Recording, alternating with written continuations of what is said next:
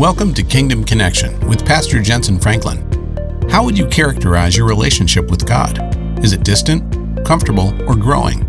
If God is distant to you right now, your interest will probably increase when life gets uncomfortable. If you're comfortable now, you're in a dangerous place. The plateau of a comfortable walk with God is where we can settle into a life that seems godly on the outside, but is actually godless on the inside. Growth and comfort are almost always mutually exclusive. You can grow, or you can be comfortable. If you're like me, you settle for comfort far too often.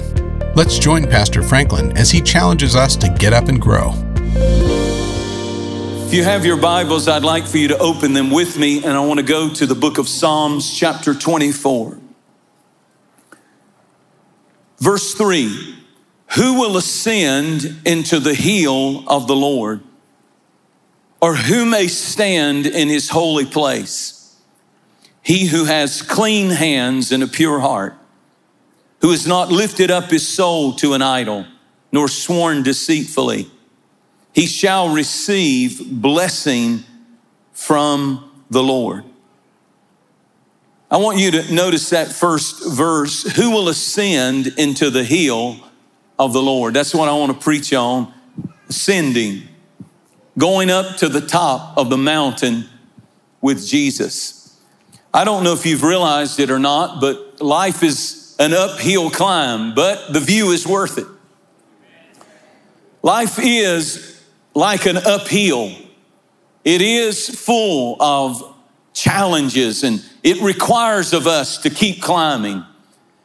And I love this verse because he said, Who will ascend? Who will keep climbing? Who will keep going until you get beyond just a start in God or a comfortable place in God, but who will ascend to the hill, to the top? That one will obtain, the text said, a mighty blessing. Moses climbed Mount Sinai. He didn't climb it halfway, he went all the way to the top. And when he got to the top, God gave him his assignment, God gave him the Ten Commandments. Elijah climbed Mount Carmel and he prayed a 14 word prayer and the fire of God fell. It didn't happen down in the valley or halfway up the mountain. It happened on the mountaintop. You have to keep climbing to get God's best. Peter, James, and John climbed the Mount of Transfiguration. And there they saw the glory of God on top of that mountain. Notice that the blessings were on top of the mountain and it required climbing. Don't just arrive, but you have to climb. You, you, you won't just get to the top, you have to climb. And our journey is an uphill climb. And there are three kinds of people in life and in the church and in our walk with God. There are people who start the climb but quit. There are people who climb so high and then they camp out and get comfortable and complacent. But then there are those people who are not just starters and they quit, and they're not just people who get to a certain place and camp out and get comfortable and become a little lukewarm. But there's that last group that I want to be a part of. They just keep climbing. You're either a quitter, a camper, or a climber. You see, quitters are crybabies. Quitters abandon the climb when things get tough. Quitters end up bitter and depressed because of what happened to them in life and they're a drag to be around. Quitters have excuses for depression and worry and fear dominating their life. They opt out. They back out. They drop out of every great thing that God has in their future. They quit climbing because it gets too hard. It's not easy. I thought God would just give it to me. No, no. Life is an uphill climb, but the view up there is worth it. It's easier to quit than endure. And then there are campers. That's the person who goes further than, he's not a quitter. He doesn't throw in the towel at the first challenge. But they get up and they win and they have some successes. They only go so far. A camper goes a little ways and then stops. They have a few successes and then they get satisfied and complacent. They don't go all the way. They say things like, Well, it's good enough for me. This is good enough for me. They say things like, I'm doing better than most folks. They say things like, It's comfortable here, and they grow weary of the climb. They terminate the ascent. They get to a comfortable place in their marriage, a comfortable place in their walk with God, a comfortable place. I'm not a quitter. I started, I'm in it, but I'm not really reaching and climbing and grabbing and fighting for more territory and trying to get up there where God has shown me I'm supposed to be. They just start camping out. They find a small, smooth plateau and they camp out there. They, they, they pitch a tent, make a campfire, and kick back and say, I have arrived in life. They're that same way spiritually. I made the team. I started the game. I even played the last game, but I'm comfortable now. I don't have to try much. I don't have to, I don't have to strain anymore climbing this mountain. I'm in a good place. Just leave me alone. I want to say something big. They start hanging out with other campers. And before you know it, they're real comfortable right where they are, and there's no hunger for more. Success should not diminish our desire. Amen, Brother Franklin. Success should not diminish our desire. If it does, you will not remain successful very long. If we as a church get comfortable and camp out and say, well, we've done more than most churches and we've grown more than most churches and we've filled more than most churches, so we'll just settle here, not with this pastor, you won't. I am not a quitter and I am not a camper. I'm a climber and I'm going up there where the glory is. I'm going up there where the miracles are. I'm going up there where my church will be built and the gates of hell will not prevail against it. Somebody clap your hands and say, God, don't let me lose the climb. I'm a climber. Campers see the campground as a permanent address you're supposed to just stay there and get refreshed and renewed, but instead you get you a leather sectional. You get you a cappuccino machine. You get you a nice warm blanket and a blazing fire, and you kick back and you take it easy. And I wonder how many I'm describing spiritually, that's where you are. In your mindset, that's where you are. But then there's climbers. It's what God wants you to be, is a climber, dedicated to a lifelong journey. This says, I'm not, I have not arrived. I have not reached my place that I'm supposed to be. I will not, I, I, I say no to the plateau. I have not peaked. I have not reached my high mark in God. They continue an upward journey, listen to me, regardless of misfortune, regardless of disadvantage, regardless of pain, regardless of past achievement, they do not get satisfied. I'm telling you today that, that climbers see obstacles as opportunities. Climbers see the glass half full. Climbers understand that a bend in the road is not the end of the road. Climbers get hurt, they get bruised, here it is, and then they get over it. They put some Ben Gay on it. and they say, I am not through climbing. Praise God, hallelujah. And I tell you, I've been bruised and I've been hit, but devil, I will not quit till I get to higher ground. I'm going up. I'm going higher. I don't know about you, but I'm going to the high places. Shout amen, somebody. A climber is like the painting Mona Lisa. It keeps smiling when its back is to the wall. The climber stops at campgrounds and gets refreshed, takes a minute and gets refueled, but they don't sit there and set up a satellite dish over their tent and kick back. I want to be a climber all my life. And in order to do that, here's some things you need to do quit being a quitter. Most people, many people, start out and then it gets hard and they quit. Quitting can become a habit just like winning. And we better not let our children get used to quitting. Make them finish something. Make them do something until it's done right. Because quitting can become habitual. They can develop in their minds that if it's hard, I quit, and there are no ramifications. Quitting can become a habit just like winning can become a habit. To finish first, you must first finish. There are two times when you're likely to quit. After a failure, you just get discouraged, and after a great success. After a victory, success has made failures out of many people. Second Corinthians 4 and 8 said, We're pressed on every side, but we are not crushed.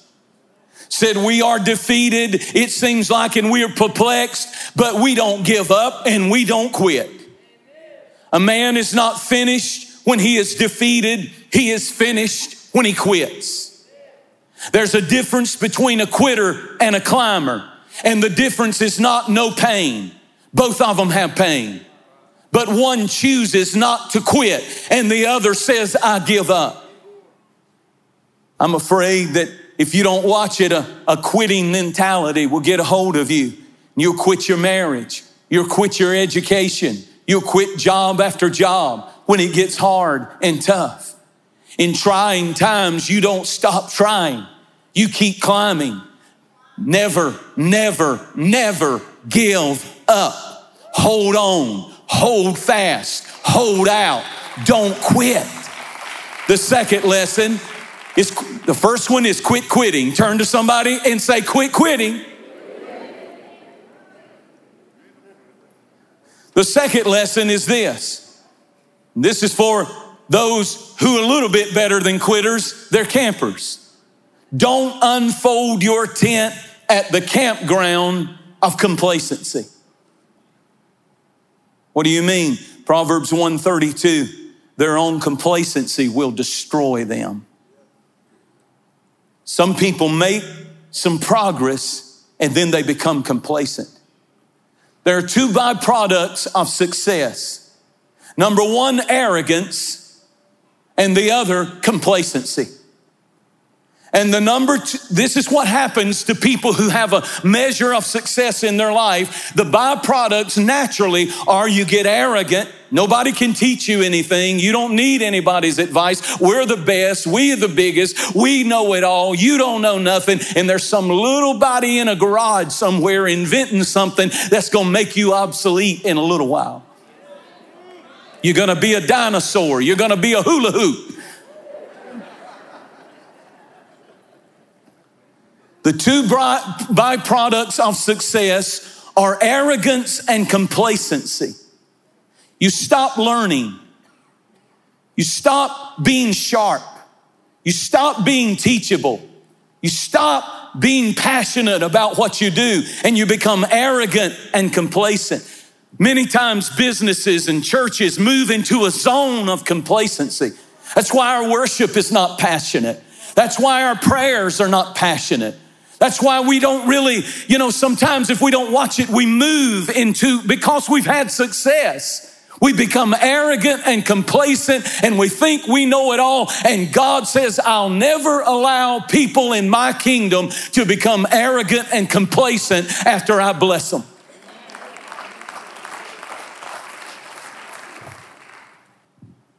What happens is people get halfway and they just want security.